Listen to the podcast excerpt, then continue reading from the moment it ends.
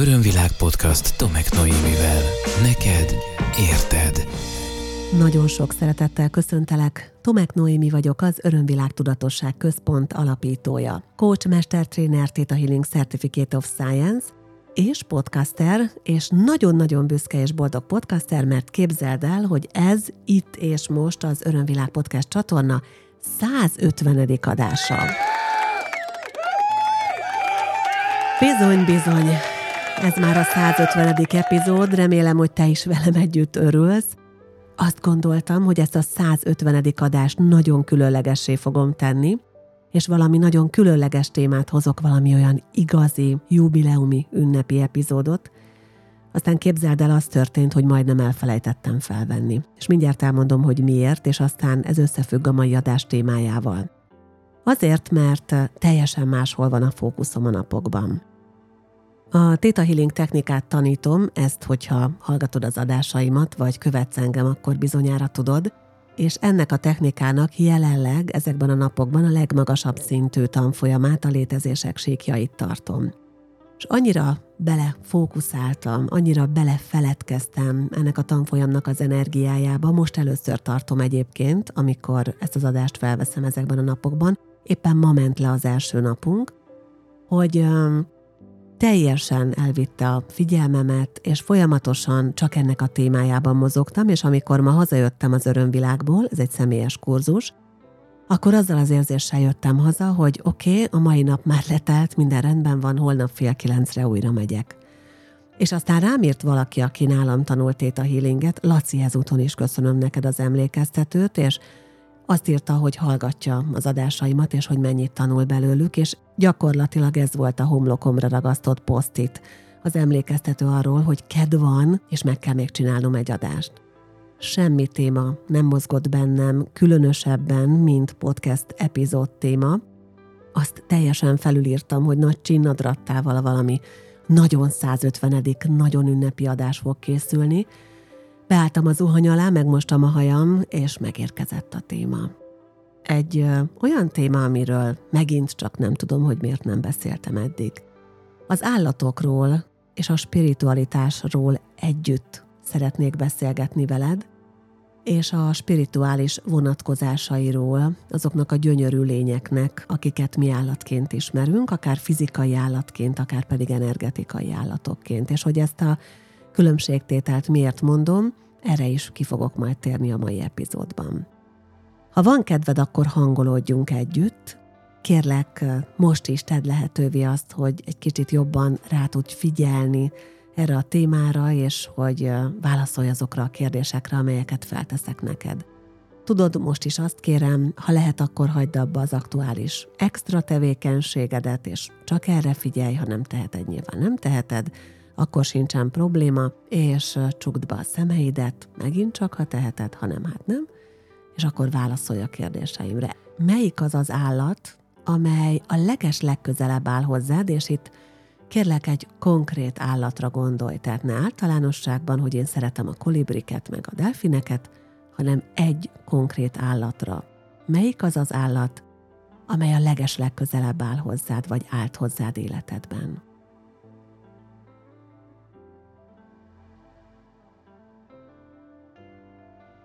Kérlek idézd fel egy kicsit a vele való kapcsolatodat, hogy ez milyen jellegű kapcsolat, milyen érzések mozdulnak meg benned, amikor a kettőtök viszonyára, kapcsolódására gondolsz. Lehet, hogy ő egy olyan házi állatod, aki valaha volt, de már átment a nem fizikaiba, lehet, hogy most is ott van az életedben, lehet, hogy egy ideig voltál vele együtt, de mondjuk egy szakításkor, egy válláskor el kellett válnod tőle, vagy csak valahol találkoztál vele, vagy valahol megérintett egy röpke pillanatra egy állat látványa vagy a vele való kapcsolódás. De milyen érzések mozognak benned, amikor erre ráhangolódsz?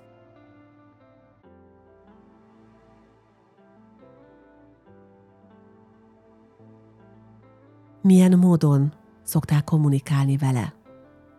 Van-e egy olyan sajátos nyelvezet? Megérted-e őt? megért-e téged? Ezt a kérdést ugye tehetjük múlt időbe, hogyha ez a kapcsolat jelenleg nem működik.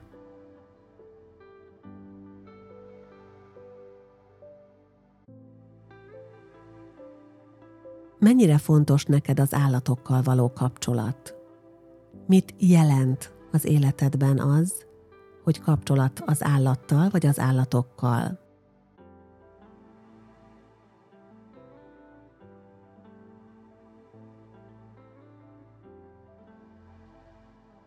És most általánosságban kérdezem, mi a kedvenc állatfajod?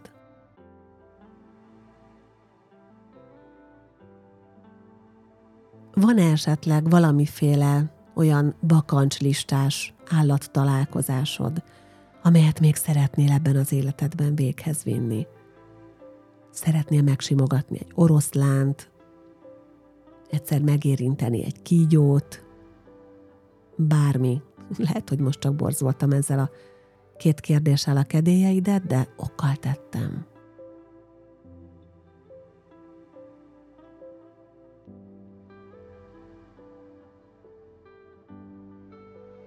És érezd bele abba is, kérlek, hogy szerinted te melyik állatra hasonlítasz a leginkább. Most nem kinézetre gondolok, hanem a tulajdonságaidra, a személyiségedre, a jellemzőidre.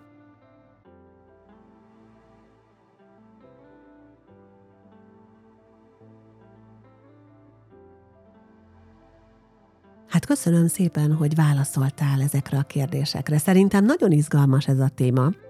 Amikor álltam az zuhany alatt, és megérkezett ez a téma, én annyira lelkes lettem, Egyébként annyit el kell áruljak a saját személyes életemről, hogy az én életemben nagyon-nagyon fontos szerepet játszanak az állatok. Ha belegondolok abba, hogy hogyan és milyen körülmények között nőttem fel, ugye én egy falusi lány vagyok, Győr mellett Győr szemerén nevelkedtem, és hatalmas gazdasága volt a nagyszüleimnek, akik a második szomszédunkban laktak, és akiknél gyakorlatilag a napjaimnak a 95%-át töltöttem, gyakran még náluk is aludtam. Tehát rengeteg állattal találkoztam, az, hogy állatok vannak körülöttem, az az alap volt. Nagyon sokáig, amikor elköltöztem otthonról, nekem hiányoztak az állatok. Valahogy ö, olyan furcsa volt, hogy nem vesznek körül tyúkok, hogy nincsenek kacsák, hogy nincs egy olyan közeg körülöttem, ahol kukorékolnak, ahol kotkodácsolnak, ahol röfögnek, ahol mekegnek. Nagyon sokféle állatot tartottak a nagyszüleim, és tényleg az volt a, az alap, hogy ott vannak körülöttem, és a, az életünk természetes velejárója volt az, hogy szó szerint szimbiózisban élünk az állatokkal. Ráadásul, mint a féle klasszikus falusi családnál, nálunk is volt kutya, tehát a nagyszüleimnél is és a mi házunknál is volt kutya, és voltak cicáink. És az első saját állatom egyébként egy frisi nevű macska volt, akit kiskoromban kaptam, és akit nagyon-nagyon szerettem, és akivel nagyon klassz kalandokat éltünk meg együtt. A babakocsiban például a frissít szoktam. Tudom, nagyon furcsa név, de nem is tudom megmagyarázni, miért ez lett a neve. De például a babakocsiban tologattam, babáztattam, babám az nem volt, de a macskával azt csináltam. Nagyon sokat, tudom én, labdáztam, és ami nagyon fontos, hogy imádtam a macskámat simogatni elképesztő volt az a kapcsolódás számomra, és az az energia, amit adott nekem a cicáknak a jelenléte. Érdekes, hogy akkoriban a kutyáinkhoz nem igazán tudtam kapcsolódni. Nálunk ugye klasszikusan falusi kutyatartás volt, tehát vagy meg volt kötve a kutya, vagy ugye az udvarba volt zárva, és alapvetően házőrzőnek volt jelen a családban, ugyanakkor el kell mondjam, hogy a nagyszüleim elképesztő szeretettel viszonyultak mindenhez, minden létezőhöz, és így az állataikat is nagyon nagy becsben tartották, és nagyon jól nevelték, és gondozták, és tartották. Tehát nekem ez volt az alapom az állatokkal való kapcsolatra. Azért mondtam el ilyen részletesen, hogy neked is legyen alkalmad felidézni önmagadban azt, hogy te hogyan kezdtél el kapcsolódni az állatokhoz. Lehet, hogy olyan családban nőttél fel, ahol teljesen természetesen ott volt melletted egy kutya, vagy egy cica, lehet, hogy hörcsögök voltak otthon, vagy halakat tartottatok. De nagyon sokféle verzió van, hát vannak olyan extrémebb és ritkább esetek is, amikor valaki például kígyót tart otthon, vagy különböző hüllőket. Az én környezetemben jelenleg is vannak olyan emberek, akik egyébként ezzel a verzióval működnek a családjukban, a podcastben is már korábban vendégeskedett, és az örömvilágban is velem dolgozó szakászabó Szandra, kolléganőm és barátnőm családjában például kígyók vannak, és nagyon vicces, hogy a gyerekeim úgy sétálnak a kígyóval a kezükbe, mint hogyha a nylon szatyrot lóbálnák. Tehát elképesztő számomra. Nekik az a természetes, és egyáltalán nem félnek tőle. Szóval ez volt az alap az állatokkal való kapcsolatomban. És aztán volt egy kvázi hosszabb kihagyás, középiskolai évek után elmentem egyetemre, elköltöztem, és pár év elteltével egyébként ismét lett cica, ismét lett kutya, sőt kutyák, tehát valahogy mindig azt éreztem, hogy kell, hogy legyen állat a közelemben. De miért? És itt már rá is kapcsolódnék arra, hogy mennyire erőteljesen spirituálisak is az állatok. Az állatok nagyon komoly energiával rendelkeznek, és bár az agyuk lehet, hogy kisebb térfogat ügyileg, mint az emberi agy, de ne gondoljuk azt, hogy ettől butábbak lennének, vagy kevésbé lennének intuitívak. Elképesztő képességeik vannak, elképesztő szeretetteljesek tudnak lenni, és nagyon-nagyon fontos szerepet tudnak betölteni az életünkben, olyan területeken is, ahol azt mi nem is gondolnánk. Mert ők, a legtöbb állat egyébként ösztönösen gyógyít bennünket. Kiváltképpen azok a házi állatok, akiket magunk környezetében szeretünk tartani, közülük is elsősorban a kutyák. Örömvilág podcast Tomek Noémivel. A mi családunkban most is van kutya, a páromnak már egy felnőtt és jól nevelt kutyusa volt akkor, tehát több évet járt iskolába Maura Dénessel, amikor én megismertem őket, és hát a családunknak gyakorlatilag így a tagja egy kutya, aki a mindennapjaink egyértelmű része, Egyszerűen, ha nem lenne itt, akkor nekem biztos, hogy óriási hiányérzetem lenne, mert képvisel valami olyan energiát, amivel folyamatosan tölt bennünket, és lehet, hogy ad feladatot, meg lehet, hogy időnként ez agyagilag is egy extra terhet jelent egy család számára, de az a plusz, amit egy állat be tud vinni a család energetikájába, az szerintem nagyjából minden pénzt megért. Az állatokkal való kapcsolódásnak nem csak az a verziója van egyébként, amikor fizikailag együtt vagyunk az állattal egy térben, amikor találkozunk, ismerkedünk, barátkozunk, amikor magunkhoz veszünk egy állatot, nevelgetjük, akár úgy, mint egy kutyát, vagy egy agámát, vagy ahogy említettem, a kígyókat, vagy valaki madárpókot tart, tehát hogy otthon fizikailag, hanem van az állatokkal való kapcsolódásnak egy másik aspektusa, amit szeretnék egy pici kitérővel megbeszélni veled. Ez pedig az, hogy az állatoknak van egy energetikai, szellemi verziója, ezek az erőállatok.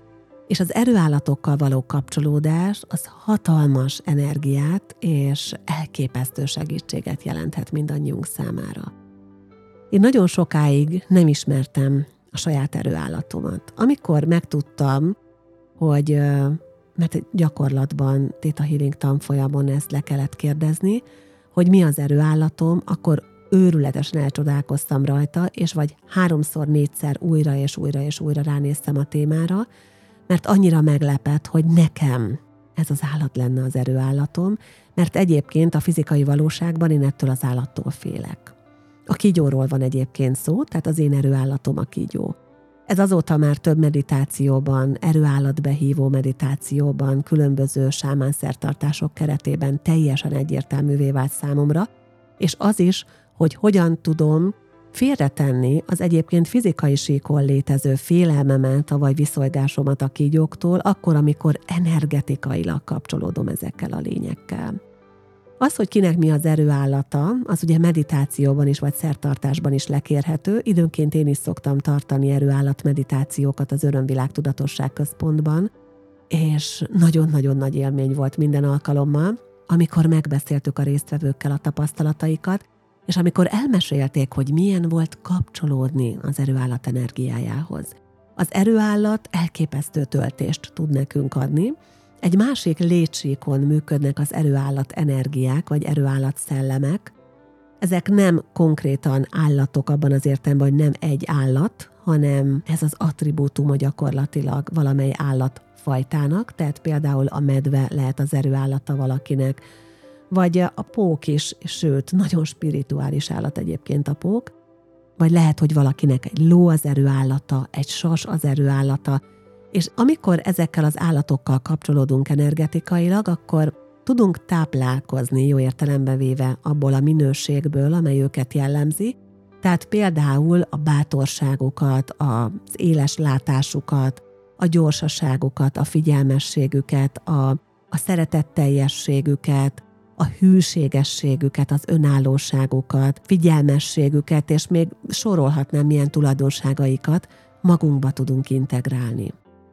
És nagyon érdekes volt számomra, és nagyon szívesen megosztom veled azt a tapasztalást, amikor a saját erőállatommal, tehát a kígyóval először kapcsolódtam, és ki tudtam tenni a félelmet a térből, és megtapasztaltam azt, hogy kivetítettem magam meditációban a kígyó energiába, hogy milyen érzés az az áramlás, az a folyamatos áramlás, ami a kígyót jellemzi, és azért finoman utalnék arra, ha már ugye itt a spirituális vonatkozásait figyeljük az állati minőségeknek, hogy ha az életenergiánk, az életünk alapjait megadó energiánk a kundalinink és kígyó formájában ábrázolódik a hagyomány szerint, tehát ugye a kundalini energia kígyó formájában mutatja meg magát, és, és a gerincoszlop alján szunnyad, összetekeredve, és amikor a kundalini ébred és áramlik, akkor a gerincoszlop köré felfelé kúszik, tekeredik spirálformába, és megy, megy, megy felfelé.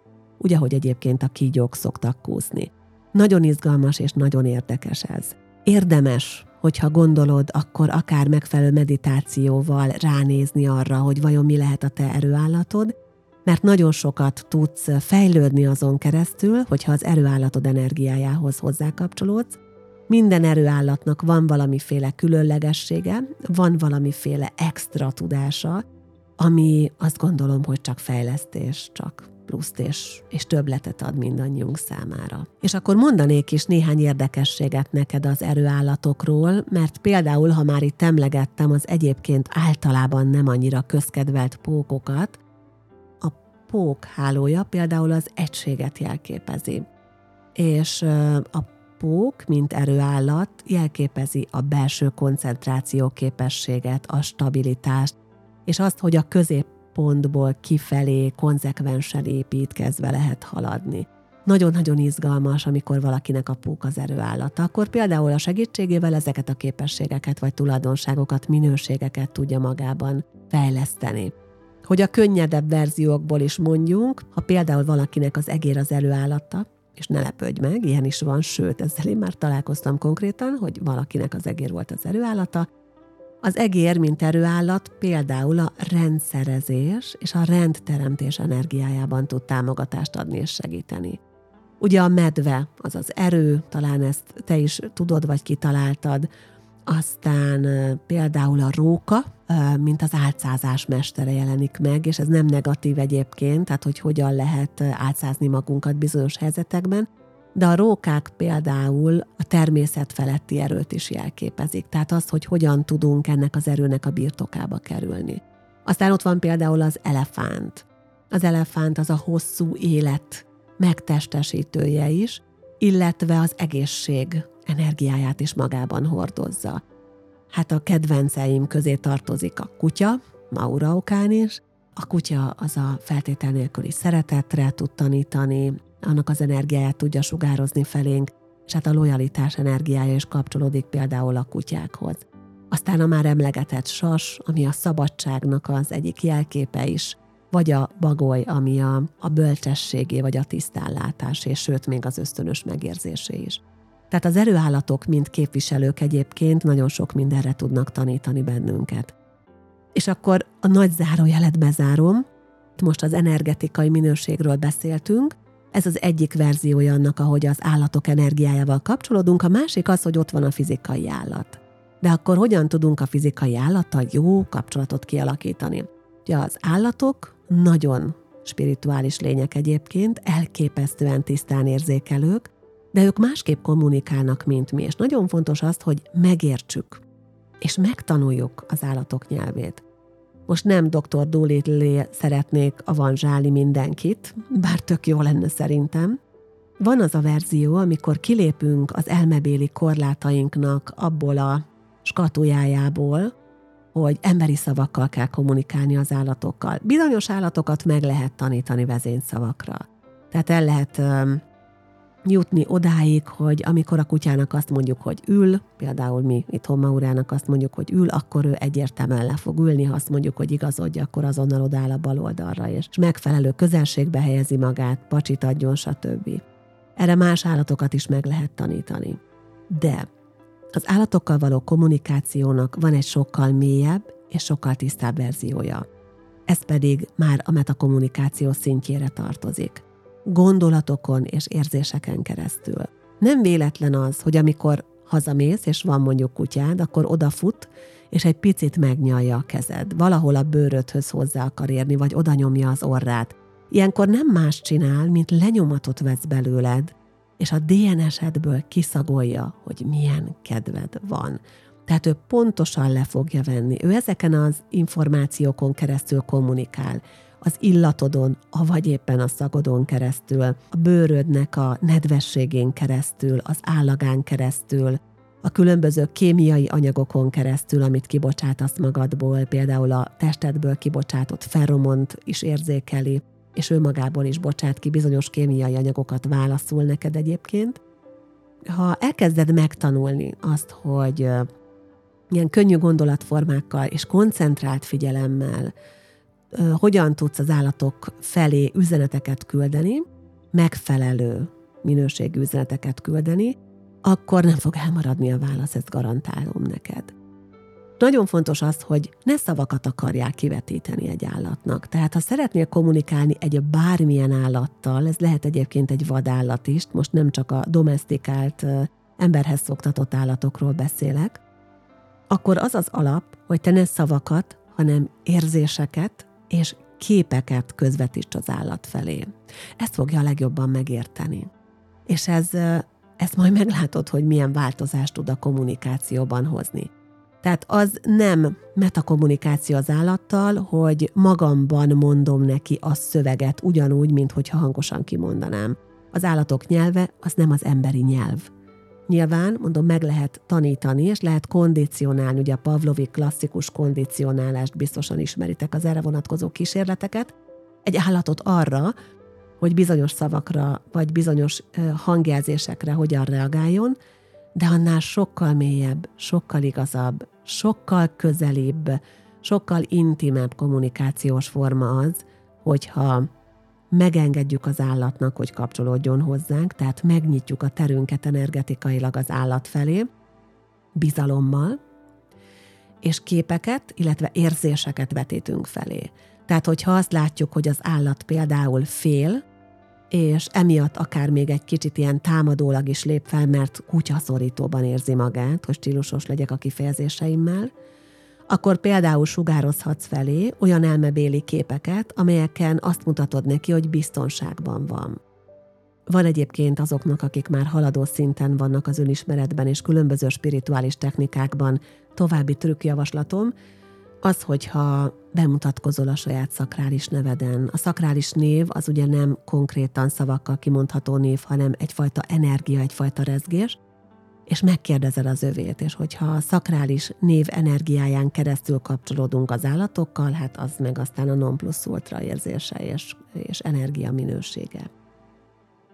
Az állatokkal tehát, ha szeretnél kommunikálni, és mondom, nem csak az emberhez szoktatott állatokról beszélek, hanem akár arról is, hogy tudom, én Balin meg akartam nézni közelebbről a mókusokat, akkor elkezdtem gondolatokat kivetíteni a mókusok felé, és velünk szembelévő, tehát a teraszunkkal szembelévő pálmafán felle rohangáltak ilyen spirálformába, és kergetőztek reggelente a mókusok, elképesztő jó pofa volt az egész. Vagy hogyha elmész akár egy állatkertbe, és szeretnél kommunikálni az állattal, akkor megint csak ugyanezt megteheted, és meg fogod látni, hogy vissza fognak válaszolni neked az állatok.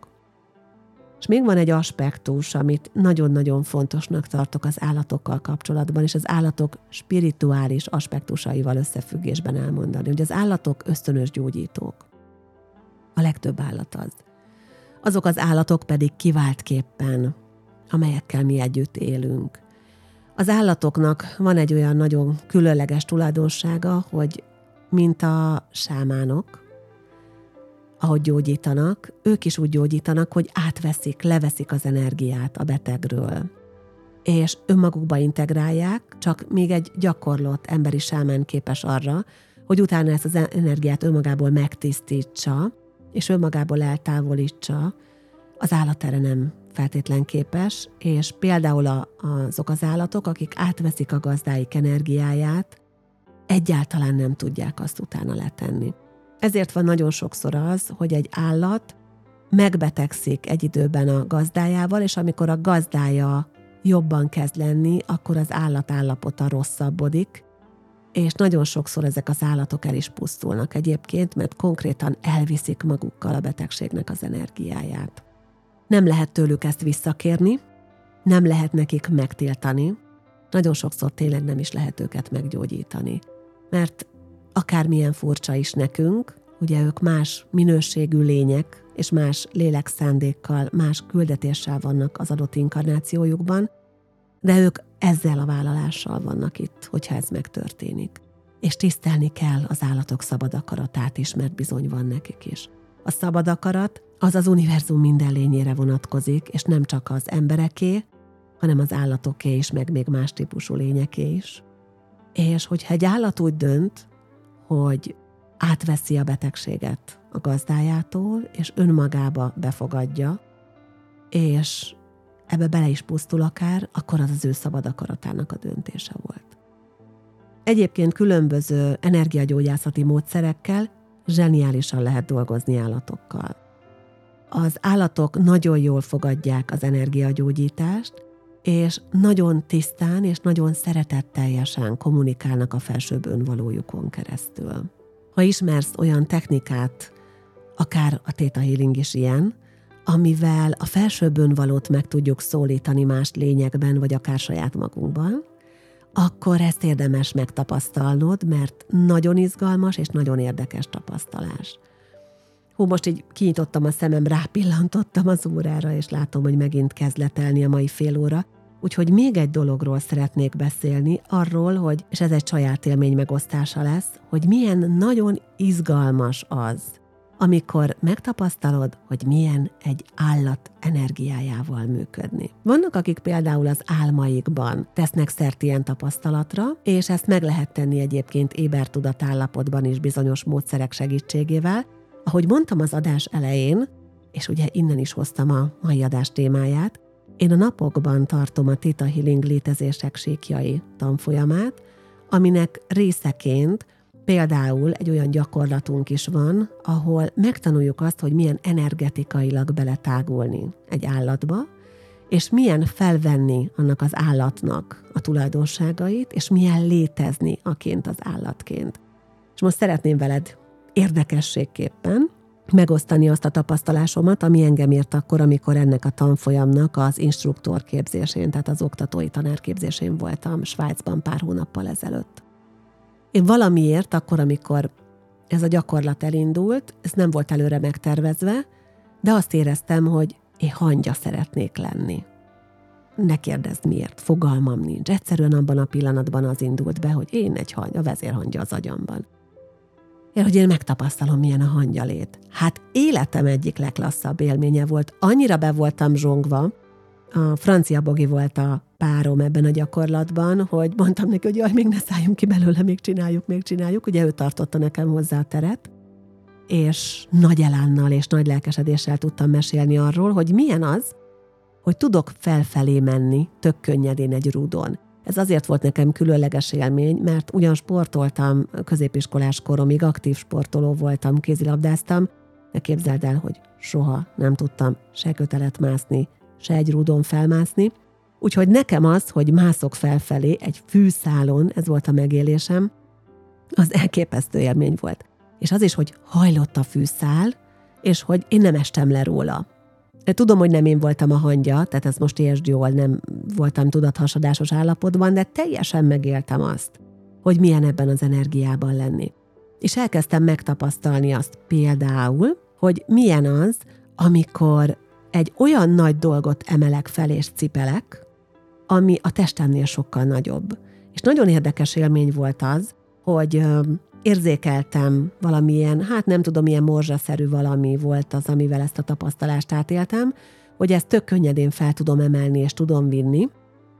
Viszont volt egy ilyen nagyon izgalmas érzékelésem arra, amikor ez már elég nagy ahhoz, hogy ne bírjam el egyedül, és ahogy erre gondoltam, a kollektív tudatban való kapcsolódáson keresztül megjelentek azok a társak, akivel ezt meg lehet csinálni.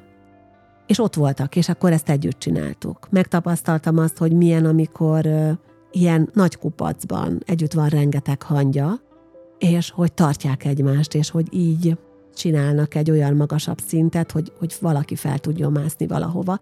És azt is megtapasztaltam egyébként, hogy milyen a királynővel való kapcsolódása a bolyon keresztül, vagy milyen belülről egy boly.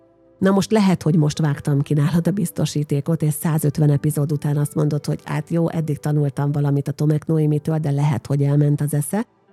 Hát nem fogom eltagadni, hogy én ilyen dolgokkal is foglalkozom, sőt, tanítom azokat a technikákat, amik ezeket a tapasztalásokat behozhatják bárki életébe. Szerintem zseniális, nagyon-nagyon sokat lehet belőle tanulni, és minden állattól van tanulni valónk. Tehát a hangyák energiájába, hogy beleéreztem, az a végtelen szorgalom, az az aktív cselekvő energia, ami jellemezte őket, az, ahogy együttműködőek egymással egy bolyon belül, az, ahogy, ahogy együtt tudnak csinálni dolgokat, és egy közös akarat mentén, közös szándék mentén működnek, hát zseniális volt. Én ezt receptre írnám fel azoknak, akik például csapatban dolgoznak, hogy érezzék meg ennek az igazi tiszta energiáját, amikor azok az emberi gondolatok és azok a korlátok vagy félelmek nem lépnek bele, ami a mi fajunkat jellemzi. Mert van mit tanulni egy hangyától is, egy póktól is, meg egy kígyótól is, meg egy oroszlántól is, meg egy pillangótól is, meg még a büdös bogártól is. Mindentől tudunk tanulni. Hát eltelt a mai adásidő, nagyon belelkesedtem a téma kapcsán, Egyébként a tanfolyamnak az a része, ahol ezeket a gyakorlatokat csináljuk, még a mostani idő pillanat szerint előttünk van, de én ugye napokat hangolottam erre a tanfolyamra, és végigcsináltam az összes gyakorlatát. Hát zseniális. Azt kívánom neked, hogy mindaz, amiről ma beszélgettünk, legyen a javadra, szolgálja ne csak a te javadat, hanem minden olyan állatjavát is, amivel még kapcsolatba fogsz kerülni az életed során avagy más életeidben, mert miért is nem.